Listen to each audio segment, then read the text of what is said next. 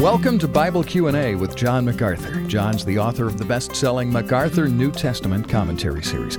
Well, several times in the book of Acts, you'll see the phrase, baptized with the Spirit. One example is in chapter 1, where Jesus told his followers they would be, quote, baptized with the Holy Spirit.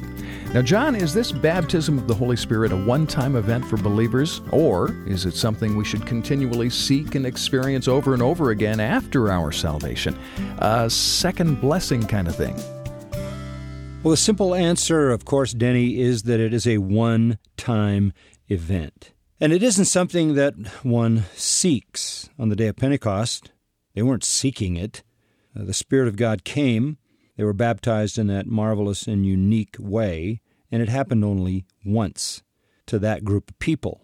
Later on, you remember, it occurs again among another group of people, and then in chapter 19, it occurs again among another group of people as the Lord gives those separate groups of believers the same experience so that all will know that Jews and Gentiles, and even finally the followers of John the Baptist, are all in the same body. And that's what the baptism of the Holy Spirit signifies.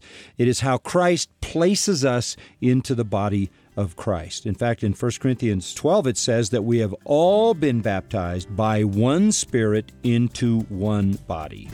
The Bible does not teach that this is a repeatable event or that this is to be sought. If you became a believer, Christ baptized you by His Holy Spirit into the living body, the church. Every believer has that experience once. Thanks for listening to Bible Q&A with John MacArthur. For more in-depth teaching from Acts, go to macarthurcommentaries.com.